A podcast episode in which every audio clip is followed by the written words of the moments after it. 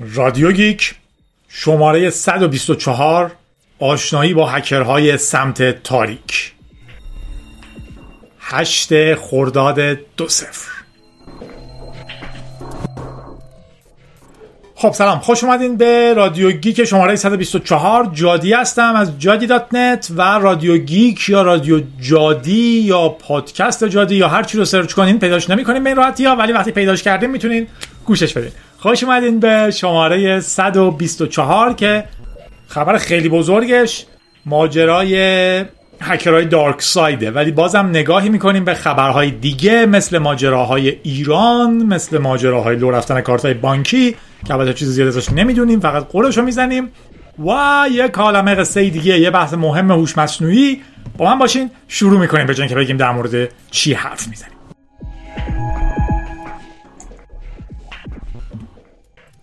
همونجوری که گفتم مهمترین خبرمون، در واقع خبری که تو دنیا هم خیلی خیلی مهم بود، ماجرای کلونیال کلونو چی؟ کلونیال چرا گیر کردم؟ کلونیال پایپلاین. کلونیال پایپلاین یه خط در واقع لوله هست، به قول ما خط لوله، برای ما اصطلاح آشناییه، که در واقع سوخت رو میرسونه به مصرف کننده ها توی آمریکا. و خبر بزرگ این بود که به ناگهان مورد حمله هکرها قرار گرفت. حمله هکرها به زیرساخت‌های کشورها خیلی ماجرای جدی شده. حتی یه سری بحث هست که آیا باید نظر قانونی اینجور حملات رو ممنوع کنن حتی در زمان جنگ، چون که اگر فرضاً توی کشمکش دو تا کشور با هم که واقعاً جنگ هست، از نظر قانونی اجازه دارن بمب بندازن رو سر سربازای همدیگه، طرف اجازه نداره حمله کنه شهر رو بزنه. در واقع حالا اصطلاح جنایات جنگی خیلی اصطلاح عجیبه، در واقع توی لولی شما حق دارین آدم‌ها رو بکشین، از یه لولی حق ندارین. اگر فیلم فول متال جکت رو دیده باشین، خیلی فیلم عجیبیه در مورد جنگ و بحثش هم همینه. داره در این مورد میگه که قانوناً شما باید یک غلاف فلزی دور گلوله‌ای که به بدن یکی شلیک میکنین درست کنین که اگر نمرد با اون گلوله، بعداً بشه با جراحی اون گلوله رو در آورد، نره تو بدنش پخش بشه. این یکی از حقوق انسان‌ها در جنگی که میخوان بمیرن. خلاصه اینم اینجوریه. حالا یه بحثی هست که آیا اگر حتی دو تا کشور وارد جنگ کاملا کلاسیک کینتیک با هم شدن که دارن به هم تیر میزنن، گلوله میزنن اینا، آیا یکی حق داره زیر ساختای آب اون یکی رو هک کنه و میزان مواد مسموم آبش رو زیاد کنه؟ آیا یکی حق داره نیروگاهش رو هک کنه، توربین رو سریع به چرخونه، پره توربین بشکنه و دیگه نتونه برق تولید کنه؟ آیا این حملات مجازه یا نه؟ حالا سوالای خیلی بامزه‌تری هم هست. فکر کنم یه شماره ویژه چیز من دارم، جنگ سایبری. مثلا این سوال پیش میاد که آیا در زمان صلح کشورها حق دارن زیر ساخت‌های همدیگه رو هک کنن و فقط دسترسی پیدا کنن و هیچ کار بدی نکنن که اگه جنگ شد بتونن استفادهش کنن، یا همون پروسه هک کردن، دسترسی گرفتن هم فقط در زمان جنگ بعد اتفاق بیفته و این قصه. حالا هکرهای در واقع بعدن، حالا به احتمال زیاد دارک ساید بودن، تقریبا مطمئنا الان دیگه دارک ساید بودن، حمله کردن به یه خط لوله آمریکا و کاری که کردن این بوده که رنسمور روش گذاشتن. باج افزار ترجمه خیلی خوبیه. ماجرا این بوده که یه برنامه‌ای که اونجا رو هک میکنه، دسترسی روش میگیره. حالا ممکنه این هک‌ها به شکل‌های بسیار متنوعی اتفاق بیفتن. تو فیلم‌ها طرف وصل میشه میگه او این سیستم یونیکس، یونیکس رو من بلدم، واردش میشه. توی واقعیت یه ایمیلی برای یه سری از کارمندان میره که بهشون میگه که افزایش حقوق گرفتین، اگه زود فایل رو باز کنین، اونها هم فایل رو باز میکنن. به این راحتی نیست، ولی معمولا چند قدمه، ولی در نهایت ایمیل‌های فیشینگ بیشترین احتمال هک رو داره.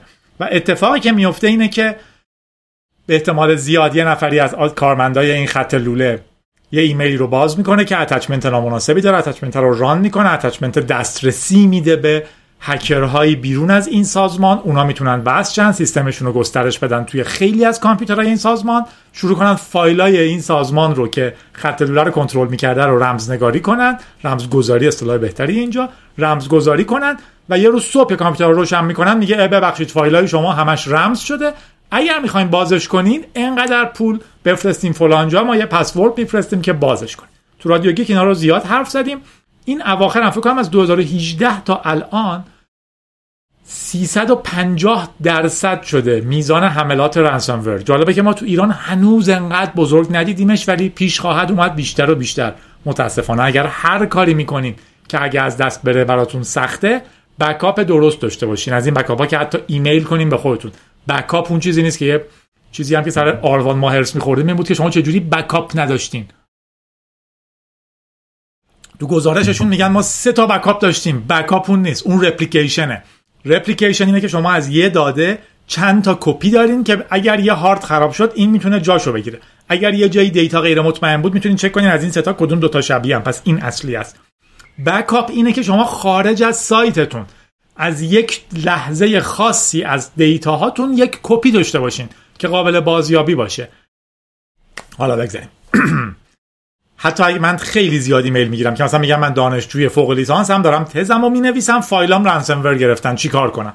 تنها چارهش در واقع اینه که سرچ کنین. اگر رنسمور وجود داره، اسمش هست، باز کنندش هست، دانلود کنین و استفاده کنین که معمولا بعد بدونین دارین چیکار میکنین. خیلی وقتا اون چیزی که دانلود کردین استفاده میکنین خودش رنسمور دیگه است، از جای معتبر تست شده و غیره تستش کنین.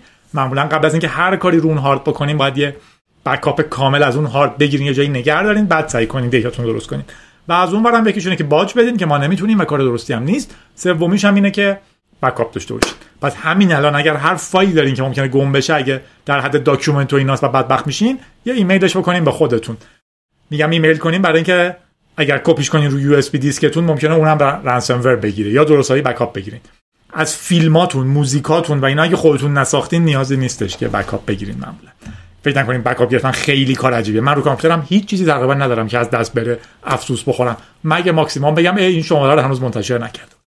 به هر حال یه رنسموری میگیره کلونیال پایپلاین و سیستماش یه روز میان و شاتدان شده. هکرها ازشون پول میخوان، اینا اول میگن پولو نمیدیم. تو آمریکا حتی پول دادن داره قوانینی میاد که ممنوع باشه. در واقع شما مبادله کردن پول با کریمینال ها، با جانیا، با هکرهایی که دزدن ممنوعه. و ولی در نهایت تو آمریکا یه آشوبی اتفاق میفته، عکسای خیلی خنده‌داری داره که دیگه تیپیک آمریکایی بازی رو درآوردن. من یه توییت داشتم خیلی قدیما اولای کرونا که اگه کرونا برسه آمریکا آمریکا بدبخت میشه، به خاطر همین آموزش‌های به آدم‌هاشون قشر مذهبی خیلی تند رو دارن که فقط به باورهای خودشون باور دارن و غیره و غیره. و خب واقعا هم اینجوری شد. تو ماجرای بنزین هم اینجوری میشه. آدما میریزن تو کیسه نایلون و حتی چند تا عکس هست توی به معنی واقعی تو این سطل سوراخ سوراخا، تو اونا دارن سعی میکنن بنزین بریزن کفش تا جایی که جا میشه ببرن و از این کارا. و کلونیال به احتمال خیلی زیاد پنج و سه دهم میلیون دلار بیت کوین میده به این دزدا که دست از سرش بردارن و مشکل برطرف میشه. اما اخبار همراهش خیلی زیاد بوده. تقریبا مطمئنن که این حمله مرتبط بوده با دارک ساید. دارک ساید مستقیما گروه هکری هم هست دیگه، ولی یه کار عجیبی که میکنه رنسامور از سرویس میفروشه. یعنی رنسمورش، باج افزارش رو به عنوان سرویس به بقیه میفروشه. خودشون نمیرن جایی رو هک کنن. میگن ما یه برنامه داریم که میتونه کامپیوترها رو رمز کنه و اگر یه کدی رو بهش بدین بهتون، در واقع اون کد اگه بهش بدین فایلاتون رو بهتون پس میده. این چه اشکالی داره؟ یه برنامه است. بعد یکی اینو ور میداره، اگر کلونیال رو هک کرده میفرسته برای یوزری که هک شده، کامپیوتر اون رمز میشه، بعد پول میخواد. پولم دقیقاً دوباره میره تو حساب تیم دارک ساید. دارک ساید سهم آدما رو میده، در واقع به عنوان یه سرویس با جفزار راه انداختن میفروشه. خیلی بیزنس مدل عجیبیه. احتمالاً روسی ان یا حداقل تو این منطقه کار میکنن، ولی هیچ حدس میزنیم. لینک خیلی مستقیمی به دولت روسیه ندارن، برخلاف گروهای هکری دیگه که میبینیم که بزرگا خیلی وصلن به یه دولت. اینا ظاهرا فقط دنبال پول و منافعشونن، ولی خب باعث میشه که کشورهای روسی خیلی براشون جاهای امنی باشن. فکر کنم صحبت اخیر بایدن هم یه چیزی در این مورد داشت. نکته بامزه‌اش اینه که اصولاً این رنسموری که میفروشن که بقیه رو کامپیوتر بقیه ران کنن، یه چک جالب میکنه که اگر زبونی به سیستم اضافه شده، شامل زبونایی که تو منطقه به اصطلاح کشورهای تازه استقلال یافته، ما بهشون گفتیم الان دیگه تازه استقلال یافته نیستن، کشورهای مشترک المنافع، به علاوه اگه عربی سوریه رو کامپیوترتون فعال کرده باشین، این رنسمور کار نمیکنه. دقیقاً مال اینه که کامپیوترهای حوزه خودشون آلوده نشه و به احتمال زیاد دنبال پولن. خیلی شبیه یک گروهی ان که قبلا بود به اسم رویل. آر آر بزرگ ایول، ای وی آی ال. ایول میشه مثلا شیطانی، آر اویل، ولی میخونینش رویل که اون مثلا آشکار کردن اینا هم میتونه معنی بده تو اینجور خوندن. خیلی نزدیک به اون نرم افزاری که میفروشن، شکلی که پول میگیرن و همه چیز و همه چیزهای دیگه. و کاری که الان کرده بودن خیلی حاد بود دیگه، یهو یک اینفراستراکچر خیلی جدی تو آمریکا رو حمله کرده بودن و خب پول بزرگی هم گرفتن، گفته میشه پنج میلیون دلار از این شرکت گرفتن. یه نکته با مزه‌ش این بوده که هفته گذشته یه خبری اومد که این گروه اعلام کرد که ما کارمون رو دیگه قطع کردیم، دیگه کار نمی‌کنیم. تو آدرس‌های والت‌های بیت کوینی که داشتن تقریبا نود میلیون دلار تخمین زده میشه که پول هست. گفتم هزار دلار یه جایی، میلیون دلار به هر حال فقط تخمین زده میشه که بیت کوین هست که خب عدد عظیمیه و خیلی از هکرها هم شاکیان که اینا پول ما رو ندادن و تعطیل کردن. به همه ما گفتن که شما برین از طریق طول ما بقیه جاها رو هک کنیم، ازشون رنسم بگیرین، ازشون باج بگیرین، بعد ما براشون اتوماتیک میفرستیم، باز میکنن فایلاشون رو، ما پولا رو تقسیم میکنیم. ولی به نظر میاد که همه پولها رو عادلانه تقسیم نکردن، حداقل تو این تعطیلی آخر. گروه منحل شده، حساباشون هم بسته شده و اعلام کردن به خاطر فشار آمریکا این کارو کردن. خیلی گروه عجیب و در این حال بامزه بود. گفتم میشه تقریبا یک و نه دهم میلیون دلار از هر کدوم از قربانیاشون پول گرفتن که پانزده و نیم میلیون دلارش رفته به حساب نویسندگان و گردانندگان دارک ساید، هفتاد و چهار و چهار میلیون دلارش تقسیم شده بین کسایی که سرویس خریدن از این، مثلا اینکه هاستینگ بفروشین، اینا رانسم ور میفروشن. خلاصه خیلی خبر بزرگی بود و یکی از نمونه‌های دیگه یه حمله بسیار بسیار صدمه زننده به زیرساخت بود. بازم ماجرا این بوده که بهش گفتن که این کار رو می‌کنیم، به همون پولو که بدین کامپیوتراتون رو باز می‌کنیم. بعضی شرکت‌ها این رو نپذیرفتن. مثلا یه بار یه شرکت نفتی عربستان همین بلا سرش اومد و واقعاً تا مدت‌های خیلی طولانی همه سرویس‌هاش قطع بود، برای اینکه همه کارشو با کامپیوتر می‌کرد. حتی اینی که کدوم کشتی کجا باید به کی چیز تحویل بده، خب تو کامپیوتر نوشته، رو کاغذ که نیست. وقتی کامپیوتر ندارن یعنی این کار نمیکنه.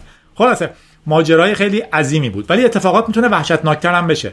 مثلا همون مثال خیلی مشهورش اینه که اگه یه نیروگاه برق رو یه کاری بکنن که یهو مثلا توربینش وایسه یا توربینش سریعتر بچرخه، یه صدمه‌ای به اون توربین بخوره، نیروگاه برق قطع میشه، برق یه منطقه قطع میشه تا وقتی که یه توربین دیگه بسازن، چون تو خیابون که توربین نمیفروشن برن از توربین فروشی توربین بخرن. خلاصه جنگ سایبری موضوع جدیه. خبر دیگه‌مون مربوط به سیستم عامل مشکوک، مشکوک اصطلاح درستی نیست، رمزآلود گوگل به اسم چیه؟ به اسم چه نگاه می‌کردم چرا هاردم فضاش کم نمیشه، داره ضبط میکنه، ایشالله که میکنه. به اسم فوشیاس. فوشیا از دو هزار و نوزده در واقع به شکل عمومی گفته شد در موردش. قبلتر از اون آدم‌ها در موردش شنیده بودن. یه گیتی درست شد که کد اون تو رفت و آدم‌ها دیدن که ظاهراً گوگل داره یه سیستم عامل شخصی درست میکنه برای خودش از تقریباً صفر. وقتی میگیم از صفر یعنی حتی کرنلش رو هم داره خودش درست میکنه، هرچند که خیلی اطلاعات کمی در مورد کرنلش داریم و البته در مورد بقیه چیزاش. اما الان به نظر اومده که بالاخره یکی از اولین دستگاه‌ها با فوشیا ریلیز که نشده، ولی به فوشیا مثل که میگن آپگرید میشه موقع جدیداش. قبلا این دستگاه بوده. قرار فوشیا روی تلفن‌ها، روی پیسی‌ها و روی بقیه اسمارت دیوایس‌ها کار کنه. دلیلی که اینو آوردیم در بحث در اعماق و تیکه اول رادیو بهش میرسیم اینه که اومدن یه سیستم عامل جدید اتفاق بزرگیه.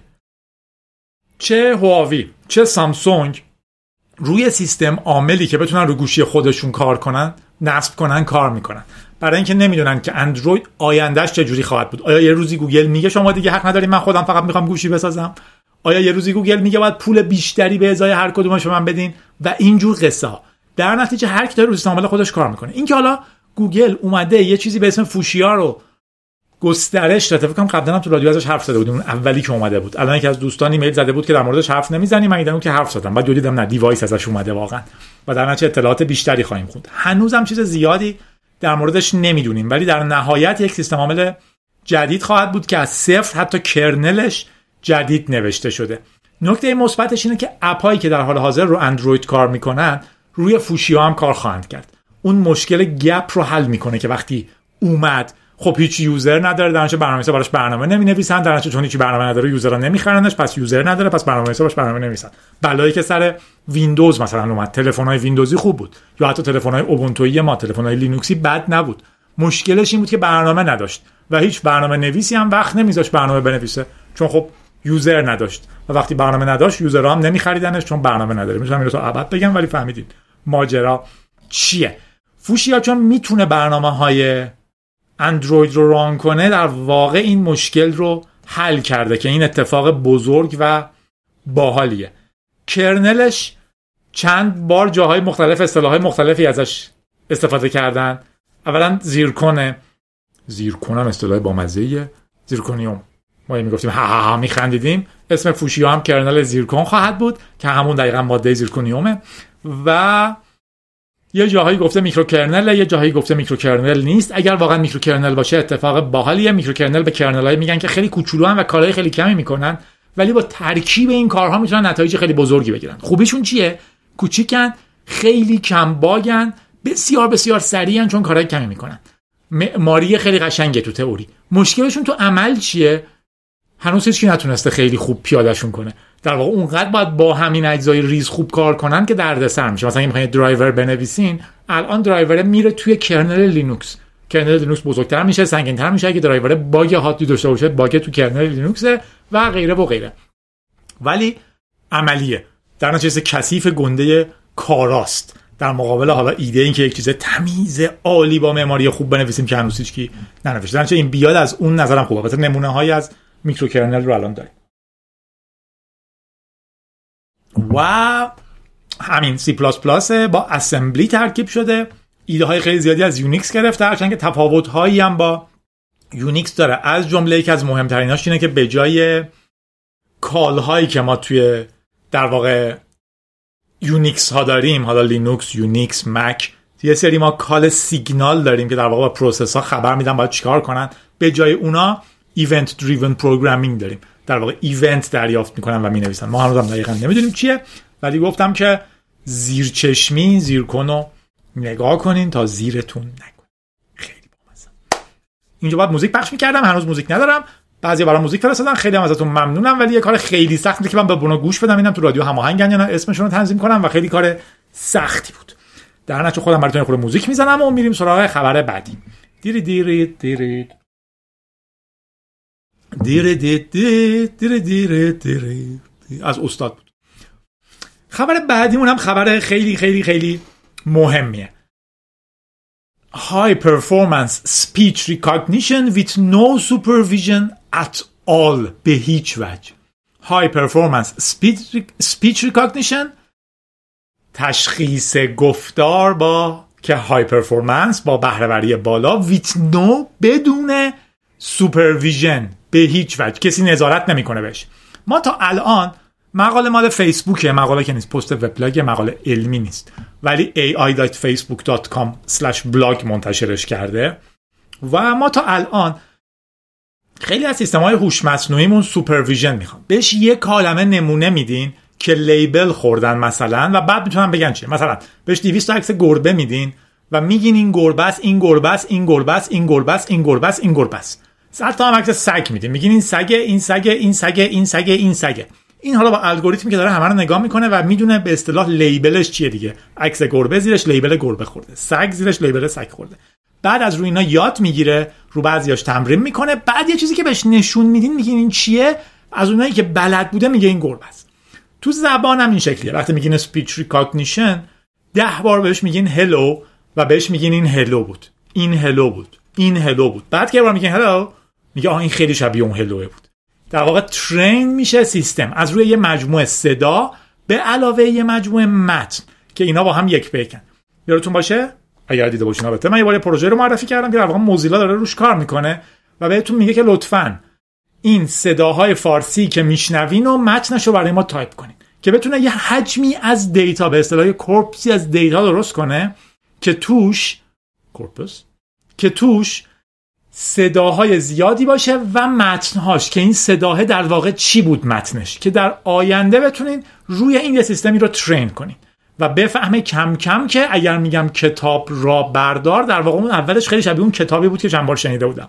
این شکلی پیش میره الان. و خب مشکل این کار چیه؟ ترین سخته، نیاز به حجم خیلی زیادی صدایی داره که متنش هم وجود داره. حالا مقاله خیلی مهم فیسبوک میگه که تشخیص گفتار زندگی ما رو خیلی راحت‌تر میکنه، ولی مشکلیش اینه که الان فقط برای یک گروهی از زبانها که مقدار زیادی گفتار به علاوه متن متناسب در اختیار داریم ازشون کار میکنه. ما هنوز سیستم پرفورمنس بالای با کیفیتی نداریم که بتونه بدون این کار کنه. در نتیجه یه حجم زیادی از زبونها، لهجه‌ها، گفتارها و اینها وجود دارن تو دنیا که تشخیص گفتار نمیتونه روشون کار کنه. چرا؟ چون ما مقدار زیادی صدا با متن مشابهش رو نداریم که دقیقاً دو تا با هم تایپ شده باشن. الان تو کتاب صوتی اینا یه خورده داره بهتر میشه، ولی بازم زندگی روزمره ما با کتابامون خیلی فرق داره. الان میگه ما یه پروژه‌ای داریم به اسم wav to vec، W A V مثل اول ویو موج، تو دو که حالا توی تبدیل کردن معنی میده، وک مثل وکتور V E C.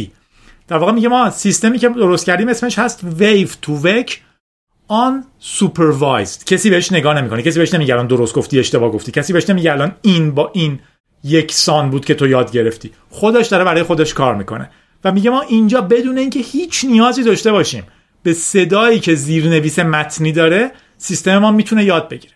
توضیح میده تو مقاله مفصل‌تر، اگر دوست دارین حتما سرچ کنین. High Performance Speech Recognition with No Supervision at All توی A I dot facebook dot com. یه تریک خیلی خوبه سرچ تو دنیا همینه که شما تو گوگل میزنین سایت دو نقطه جادی دات نت فاصله هکر، میگین من فقط هکر رو تو سایت جادی سرچ کن. درنچه اگر بزنین High Performance Speech Recognition with No Supervision at All فاصله سایت دو نقطه A I dot facebook dot com دقیقاً همین مطلب رو میاره. نزنینم دقیقاً همین مطلب رو میاره چون خیلی مطلب مشهوریه. اون سرچ همینجوری بزنن رسید که خوبه بگم. خلاصه کاری که میکنه اینه که صدا رو ور میداره بدون اینکه متنشو داشته باشه، از چند لایه ردش میکنه. مثلا اول شروع میکنه استراکچر صحبت رو پیدا میکنه، کلاسترینگ کی مینز میکنه و مثلا وقتی میگین کت میفهمه که یه صدای که یه صدای ا با یه دونه ت توش وجود داره. اینا رو از هم جدا میکنه و بعد شروع میکنه، حالا تو مقاله طولانیش، خیلی هم طولانی نیست ولی چهار تا اینا داره قشنگ توضیح میده که بعدش چیکار میکنه. فکر کنم یه دونه جی ان داشتش. آره. بعد یه دونه جنراتیو ادورد سوریال نتورک داشتم، بعدیاش فکر می‌کردم که چجوری پیدا می‌کنه، خودم هم بعد دقیق‌تر بخونمش. خلاصه باحاله. اگر دوست داشتین پیدا کنیم و احتمالاً قدم بزرگی خواهد بود. البته گاهی هم این خبرها میاد برای اینکه سهام جابجا کنن، خیلی اکسپریمنتاله، ولی فیسبوک مدعی شده که ما در مورد زبان‌هایی که روش تست کردیم الان کیفیتی که این سیستم یاد گرفته رقابت میکنه با کیفیتی که فقط چند سال قبل سیستم‌های قدیمی‌تر مبتنی بر داشتن متن کار میکردن، که خب پیشرفت خوبیه. و از اون ورم میگه ما زبان‌هایی مثل سواهیلی، تاتان مامچوچی که ما تا حالا هیچ ماشین لرنینگی روش نکردیم با روش‌های سنتی، رو ما داریم با این سیستم جواب میدیم. ممکنه اتفاق بزرگی باشه. و اخبار ایران رو هم داشتیم دیگه. مثلا یه توییت داشتیم از روتینز، روت آی ای ان اس، که حالا توی یه جایی بود کلی بحث بود و اینا، گفته بود که یه اس ام اس براش اومده که نشه دانشجوی محترم دانشگاه آزاد اسلامی دو نقطه دار جهت بررسی و تطبیق پرونده تحصیلی از طریق لینک زیر اقدام فرمایید. انقدر این تو چرندره فرمایید که اشتباه، اقدام کنید. همه یاش هم به عربیه. ولی بعد یه لینکی بهش داده توی آیگپ. در واقع دارن هی به شیوه های مختلفی شما رو مجبور میکنن که اپایی که خودشون میخوان رو نصب کنید. بعدم حالا خواهند گفت که ببینین ارگانیک ما داریم رشد میکنیم. توی یک کلمه سند هست که همیشه من این چند وقت از حمید ناب میبرم که اون داره دنبال میکنه و اینا. دقیقاً مراحل بعدی چیزی که دارن میسازن اینه که خب ایده این که بیاین تو اپ‌های ما دیگه. و خب یکی از شیوه‌هاش اینه که هر کسی یه جایی کارش گیره مجبور باشه یکی از اپ‌های مثلا آیگپ رو نصب کنه چون میخواد تو دانشگاه درس بخونه. کسی که آیگپ نداره نمیتونه پروندهش رو مثلا چک کنه. و یا مثلا دانشگاه خودم، دانشگاه سابقم، خواجه نصیر طوسی مشهور به کی ان طوسی، توی خبری گذاشته بودن که هر کسی میخواد به سیستم آموزش آنلاینش دسترسی پیدا کنه باید وی پی انش رو خاموش کنه. با وی پی ان خارج نمیشه. هزار جور بهانه تو این وجود داره که بله از خارج داشت به ما حمله میشد ما مجبور شدیم، ولی این همه سایت در جهان وجود دارن. اینی که همه بگن اگر وی پی انتون روشن حق دارین از سرویس ما استفاده کنین، یکی از اون پله هایی که داریم قدم به قدم توش به زور پیش میریم. منطقاً برای امنیت خودمونه. توی بحث امنیت خودمون سینا سالک هم بامزه نشد، توییت کرده بود نمیشد از همه بانک‌ها پیامک گرفتم، منم گرفتم که اطلاعات بانکیتون رو در اختیار افراد سودجو قرار ندین. فکر کنم یه جمله آخرش رو جا انداخته بودن، چون ما کل اطلاعاتتون رو قبلا بهشون دادیم دیگه، خودتون حواستون باشه. انواع و اقسام لیک ها رو این چند وقت دیدیم، اطلاعات کارت بانک مردم، پدر من اسمش چی بوده، شماره شناسنامه‌ام اسمش چی بوده و همه اینجور چیزا.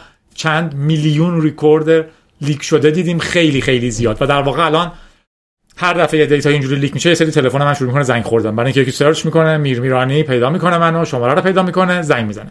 الان یکی میتونه بانک من بدونه کجاست و در واقع فیشینگ راحت‌تر و راحت‌تر و راحت‌تر میشه. یک کشور درست حسابی بود یک جریمه بسیار سنگینی بعد فرد فرد ما که دیتاهامون اینجوری لو رفته میگرفتیم، ولی خب از بانکمون جریمه میگرفتیم و فردا میان از ما هم یه پولی میگیرن که دیتاتون چرا لو رفته.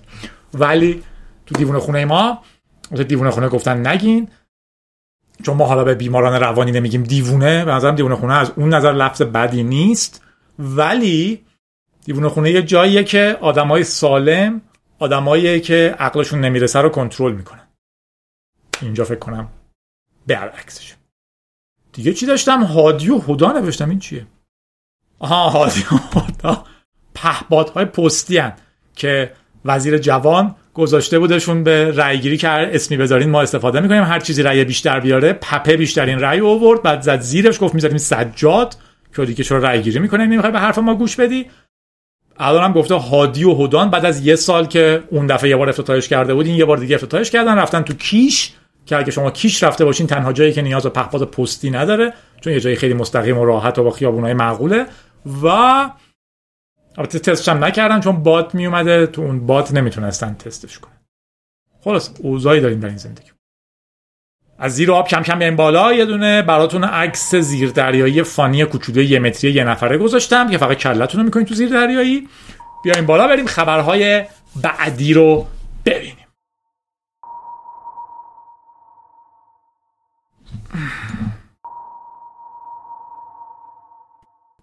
اولین خبرمون تو دنیای معمول و روی زمین لیک احتمالی دیتاهای پای نتورک. پای نتورک یادتون باشه یه چیزی بود که یه سال پیش یه همچین چیزی، یه سری قرار بود از سرش پولدار بشن و گوشیشون یه برنامه نصب کنن که بهشون پول مجانی بده. پول مجانی هیچ کس به شما نمیده. الان هفده گیگابایت اطلاعات یوزرهای احتمالاً پای نتورک لو رفته. تو ریتس فوروم در واقع بحثش بود. ده تا برای فقط یوزرهای ویتنام رو برای فروش گذاشتن، نه هزار دلار فعلا به عنوان تست. البته به من و شمای ایرانی خیلی ربطی نداره، چون که فقط کسایی که احراز هویت کرده بودن توی پای نتورک در واقع دیتاشون برای فروش گذاشته شده. پول مجانی جایی نداره. یه خبر مهم هم داشتیم که قرار بود هفته پیش حرف بزنم، من چرا تبشو ندیدم و حرف نزدم. ماجرای جفری اولمن. جفری اولمن پروفسور دانشگاه استنفورد که جایزه خیلی معتبر تورینگ اوارد رو گرفته. تورینگ اوارد احتمالاً مهمترین جایزه دنیای کامپیوتر. دادن به شکل مشترک به جفری اولمن و آلفرد واینو که البته با هم کار میکنه. کد دات اورگ توی در واقع میدیومش این ماجرا رو نوشته و مشکلی که پیش اومده اینه که اولمن خیلی خیلی خیلی طولانی یک پدر کشتگی هم مثلا درستیه، نه مادر کشتگی هم نیست، یه انادی با ایرانیا داره و این انادش به طور خاص، میگم با ایرانیا منظور با حکومت ایران نیست. بعضیا میگن چرا با ایرانیا بدن سرویس ها رو روش بستن. خب برای اینکه حکومت های ما هم یه کاری میکنن که اونا مجبور باشن، نه اینکه اونا هم کار خوبی میکنن، ولی در نهایت جنگ دو نفر دیگه است. من و شما این لاش له میشیم. آقا اولمن به طور خاص با من و شما هم گیر داره. یعنی یه صفحه داشته توی سایت دانشگاهش تو استنفورد و گفته بوده که من به هیچ ایرانی کمک نمیکنم که بیاد استنفورد درس بخونه تا وقتی که ایران قبول کنه و احترام بذاره به اسرائیل به عنوان سرزمین یهودیا. مستقل از بحث سیاسیش بارها و بارها اینم تکرار کرده. یعنی بعداً هم گفتن آقا ما ایرانی‌ها به ما چه، ما این لا موندیم، من اینجا به دنیا اومدم، الان برام میام آمریکا زندگی کنم و هیچ هم اینا رو دوست ندارم. گفتن من هیچ ربطی نداره، از نظر من همتون یکین. یه حرف تقریبا این مدلی. حالا ما نمیتونیم همه حرفاشو بخونیم چون که آزادی بیان نداریم، ولی ایشون آزادی بیان دارن، اینا رو گفتن، جایزه رو هم بردن. جاهای خیلی مختلفی اعتراض کردن و خوب من و شما هم حداقل اسمشون رو به این تقبیح شنیده باشیم که جفری اولمن جاها مشکلات دیگه هم داره، یعنی در مورد سرخپوست کشتن تو آمریکا و اینا هم حرف زده، ولی در نهایت کد دات اورگ خوشحالیم که اول که گفته تبریک میگیم، بعد که فهمیده این ماجرا رو یک چیزی نوشته دقیقاً و توضیح داده و درخواستم کرده که این جایزه جایزه مناسبی نبوده، تورینگ اوارد، به خصوص که جایزه یک میلیون دلاری تورینگ اوارد به اسم تورینگیه که خودش اتفاقاً همه جور تبعیض بهش وارد شد، همه جور نه حداقل به عنوان گرایش جنسیش که گی بود بهش تبعیض خیلی خیلی جدی وارد شد، بهش فشارهای مختلفی اومد و اینجور چیزها. الان رو پنجاه پوندی مثل که قرار عکسشو بزنن، والی زدن البته دیگه قرار نیست، ولی دادن چنین جایزه‌ای از آدمی که انقدر تحت تبعیض بوده به کسی که از چنین تبعیضی علیه مردم بیگناه یک کشور که هیچ ربطی به حکومتشون ندارن دفاع میکنه، کار قشنگی نیست. خبر بعدیمون خیلی کوتاه، تیترش هم همه‌شو میرسونه. New research reveals، افشا میکنه، growing، در حال رشد، number of older gamers. انگلیسیشو میخونم معمولا که دستتون بیاد، که انگلیسی خوندن خیلی کار آسونی، اگر انگلیسی خودتون بخونین رادیوگیک خیلی بهش نیازی کمتر دارید، چون من یه سری نظرات خودم هم میگم. آره دیدگاه اخبار منم هست دیگه، در واقع انگلیسی زبان ها هم به این چیزا گوش میدن. به هر حال New research reveals growing number of older gamers. اینم خیلی وقت خبرشو من باز گذاشتم که بنویسم، چون ننوشتم امروز گفتم تو رادیو میگم. تاریخ خبر آره هشتم جولای بیست بیست و یک، ولی موتورم سایرت چه، ولی نکتهش اینه که میگه یه تحقیقی نشون میده که افراد بیشتر و بیشتری با سن بالا دارن گیم بازی میکنن، گیم‌های کامپیوتری منظورشه. توضیح میده که در طول این سالها، دیدم بیشتر از دو هزار و بیست تا الان نمیم چجوریه، سال به سال هفده درصد بازیکنهای بالای چهل و پنج سال اضافه شدن. این رو میخونم به عنوان اینکه تو ایران هم نکته مهمیه، خیلی از پدر مادر ما الان دارن با گوشیاشون بازی میکنن. منم البته دیگه کم کم بالای چهل و پنج سال میتونم حساب بشم با گوشیم بازی کنم، ولی ماجراش اینه که تو ایران هم حواستون باشه، اگر گیم مینویسین، اگر ایده‌ای برای موبایل دارین، هی سعی نکنین بریم تو اون سکتور خیلی ریز خاص گیمرای نوجوان، سعی کنین مخاطب پیدا کنین که اشباع شده است. یه بازی بنویسین برای افراد بالای چهل و پنج سال، کلی هم حال میکنن. این مشکل توی پادکست و ویدیوکست هم هست، دائما آدما میرن ویدیوکست بزنن در مورد تکنولوژی، در مورد هک. کل مخاطب های این موضوع در ایران احتمالاً بیست هزار نفر آدمن. چه کاری حالا شما بری بجنگی با شش نفر دیگه که میزنن، یا وبلاگ در مورد فوتبال. هر چقدر اتفاقا ریزتر خاصتر باشه، سکتورهای خیلی خیلی خیلی زیادی هستن که کسی هنوز به اون تپه نرفته، در نتیجه شما میتونین برید، در نتیجه خوب میشه. حالا میخواستم بگم که اگه بازی مینویسین یا ایده اپ دارین و اینا و میگین چرا اپم دیده نمیشه، حواستون باشه که سکتورهایی هستن که هیچ وقت اصلا دیده نشدن، بریم سراغ اونها. گیمرهای بالای چهل و پنج سال همینجوری دارن بیشتر و بیشتر میشن، که نه که آره منظورمه منظورم فقط این نبود.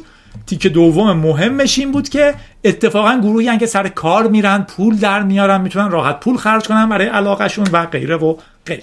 آخرین خبرمون تو این رادیو در مورد ماجرای فرینود خیلی مهم نیست، ولی چون ممکنه هی ببینیم، اگر آدم حرفه‌ای باشین که تو آی آر سی هم زندگی میکنه، آی آر سی شیوه چته که معمولا دیولپرها و اینا توشن، مثلا اگر میخواین دیولپرای بیت کوین رو ببینین احتمالاً تو آی آر سی باید ببینینشون. و مشهورترین سرور آی آر سی جهان فرینود بود که تقریبا همه چیز تو فرینود بود و هست، اونجا وجود داره. در واقع خیلی احتمالش کمه که چیز خیلی بزرگی توی آی آر سی دیگه‌ای باشه، ولی اخیراً یکی یه شرکتی به اسم فرینود نه ثبت کرده و بعد فروختتش به یه یارو کره‌ای، پرنس کره‌ای که نه دقیقاً معنیش چیه، و از خاندان سلطنتی کره است مثلا. و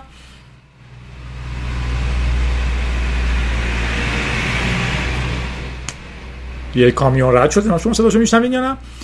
و آدمایی که توی فرینود کار میکردن خیلی ناراضی ان، برای اینکه میگن خیلی از این دیولپرها فقط داوطلب بودن، خیلی از اینفراستراکچرها متعلق به یارو نبوده که به عنوان شرکت بفروشتش و بقیه قصه ها. البته حقوق بگیرم داره و چیز جدیه، ولی در این لولی که فروخت آدم‌ها ناراضی بودن و اومدن بیرون یه چیزی به اسم جدید درست کردن، فکر کنم لیبره چت بود یا همچین چیزی، آره یادم نیست چیه، لیبره چت یا یه چنین چیزی درست کردن و منم رفتم رو اون و خیلی از کانال‌های مهم الان اومدن رو اون، از جمله اوبونتو، فدورا، ویکیمدیا، کرل. اگر یوزر آی آر سی هستین خیلی خوبه که آره فرینودو ترک کنید، خیلی خوبه، شما نمیدونم ولی منم ترک کردم. مرسی از شما. با رادیوگیک که شماره صد و بیست و چهار بودین، از حمایت‌های ساپورت مالی معنوی مالیتون ممنونم. یوزر چهارصد و پنج، امیرحسین محمدی، امیر کاظمی لنگرودی، بهزاد مجیدی باید باشه یا مجدیدی نوشتم چرا، دوستدار جادی، امیرعلی، محمد حسین و بقیه که ممکن اسمشون رو جا انداخته باشم. تبریک به علی جیمبو که رفته سربازی. از سربازی باید همیشه حرف بزنیم چون واقعا زندگی آدم‌ها رو حروم میکنه در این سیستمی که ما الان داریم. آدم‌ها هم نیز زندگی پسرها رو حروم میکنه و امیدوارم که به یه شیوهی درست بشه که حرفه‌ای‌تر بشه، آدمایی که دوست دارن برن کار مفیدتری بکنن، نه اینکه آدم‌ها رو بفرستن اونجا فقط تو والت بشورن یا کارهای فرمانده‌ها رو انجام بدن یا هر کار مهمل دیگه‌ای که هیچ تأثیری نه برای قدرت نظامی داره، نه برای کشور داره، نه هیچ. تولد محمد په رو تبریک میگیم.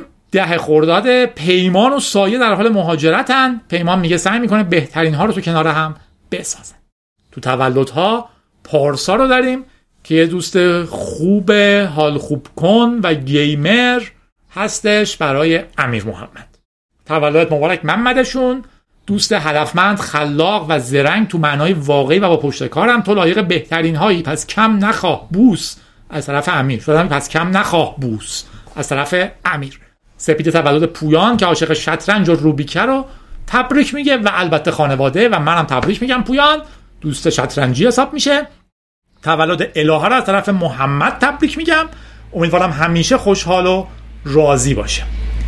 علیرضا گفته میخواد تولد کسی رو تبریک بگه که تو خدمت سربازی باهاش آشنا شده و براش مثل برادر میمونه، همیشه پشت همن و اسمشو من ننوشتم، اشکال نداره. علیرضا تبریک کسی که دوست سربازی با هم آشنا شدن، ببخشید که اسمش رو ندارم. تولد کیانا از طرف احمد. از طرف مهدیار تولد معین که دانشجوی روانشناسی رو تبریک میگیم. دو هفته دیره ولی ترس نداره، تولد تولد دیگه، من احتمالاً دیر گفتم. به مجتبی و مهسا هم تولد پسرشون سپه رو تبریک میگیم. گفته نصیحتش هم بکنیم. من هیچ تخصصی در مورد کودکان ندارم، بالا من برم نرم بهتره. شمیسا تولد مهدی بیست می یا سی اردیبهشت بوده. امسال سال اولیه که بعد سالها دوری به هم رسیدن، چه باحال. تولد مهدی مبارک باشه. امیدوارم سال بعد همین موقع هرکر کلاسفید حرفه‌ای باشه و خوبه که شمیسا اینقدر دوستش داره. تولد نعیمه رو که دوی خرداد از طرف ایمان تبریک میگم، برنامه‌نویسی داره یاد میگیره، با حوصله پیش برو. تولد صنم و اعظم ده و یازده خرداد تبریک میگم. هیوا به خواهر شیوا که تو آلمان تو پابلیکیس ساپینت کارشو شروع کرده، یا حتی در موردش می‌گفتن ولی با مزه است، به عنوان بک اند دیولپر براش آرزوی فوق‌العاده داریم. امیدواریم که همیشه نه امیدواره که همه شما که با عشق کد می‌نویسین روز به روز حال دلتون بهتر بشه عزیزان. اول احسان و فوجان تولد یک سالگی پسرشون آدریان که نوع خورده رو تبریک میگن. ماما بابا امیدوارم تو آینده انسان خوب و مفیدی باشی. دوم احسان و آدریان تولد فوجان رو که بیست و پنج خرداد تبریک میگن. اسم بچه اولشون چی بود؟ احسان و فوجان آدریان. آه اوه اوه او پیچیده شد، الان فهمیدم چی شد. احسان و فوجان آدریان رو تبریک گفتن، احسان و آدریان فوجان رو تبریک گفتن. احسان و آدریان همیشه قدردان زحماتت هستن، خوشبختن. بیژن که همون بیژوی خودمونه، خفن ترین برنامه‌نویسه که میشناسم من، نه اونی که تبریک گفته، براش آرزو میکنیم امسال استارتاپش بهتره کنه. امین تولد ترمه رو تبریک میگه، علایقش رو دنبال کنه، استعدادهاتون رو بسنجین و ازش لذت ببرین، سعی نکنین به زور یه چیز دیگه باشین، اون چیزی باشین که مسیرش خوش میگذره. مانی هم تولد پدرش رو تبریک میگه که پنجاه و سه سالش شده، بهترین هدیهش اینه که مانی دوستش داره. گفتم اون چیزی رو ببرین که مسیرش خوش میگذره. شما باید تو یاد گرفتن بهتون خوش بگذره، تو کار علمی بهتون خوش بگذره، تو پیشرفتن، تو پروژه گرفتن، تو تلاش کردن و بهتون خوش بگذره، نه اینکه فقط بخوابین برسیم که خوش بگذره. خوش نمیگذره واقعا. به از این موقع خیلی حال میده. به هر حال محمد میخواد به خودش تبریک بگه، تصمیم بزرگی گرفته و بعد از شش سال تو کار مهندسی عمران کنار گذاشته و رفته سراغ کامپیوتر و برنامه نویس و امروز یک سال بسیار سخت و طاقت فرسا از اون سال گذشته و بالاخره به عنوان طراح سایت استخدام شده و خوشحاله و مرسی از پارتنرش برای راهنمایی‌ها و کمک‌ها. نظیر تولد ماریا رو تبریک میگه، بیست و پنج خرداد. نیما تولد مامانش رو تبریک میگه. مهدی هم تولدش بیست و هشت اردیبهشت بود که تبریک گفته به همه دوستاش که بهش انگیزه میده. خودش تبریک گفته به دوستاش، مثل همراه اول که اس ام اس میده امروز تولدتونه، یک ساعت مکالمه رایگان دارین. من که زنگ نمیزنم به بقیه روز تولدم، بعد به دوستام مکالمه رایگان بدی. علی تولد دوست دخترش غزل که هفت خرداد رو تبریک گفته و بهش گفته که افتخار میکنه که بعد از تمام کردن لیسانس مهندسی شیمی تصمیم گرفته به سراغ علاقش انیمیشن، دوستش داره و همیشه سعی میکنه تو مسیر رسیدن به هدفهاش کنارش باشه. یه سری هم تولد به خود داشتیم، محمد مهدی دو خرداد، پویا رضایی مقدم، یحیی شش خرداد که به خودش تبریک گفته و با اینکه کمی سردرگمه به راهش ادامه میده و از مسیر لذت میبره. تولد مبارک باشه محمد مهدی، پویا رضایی مقدم، یحیی و شمایی که تا اینجا گوش کردین و امیدوارم خوش و خندون باشین. تبریک ها و تقویح ها و تقویح هم دیگه نگفتیم، خودتون میدونین دیگه. خیلی بزرگ نگاه کنید. خندون باشین. جادی بودم، شماره صد و بیست و چهار رادیو گیک، رادیویی برای همه شما. بخندید.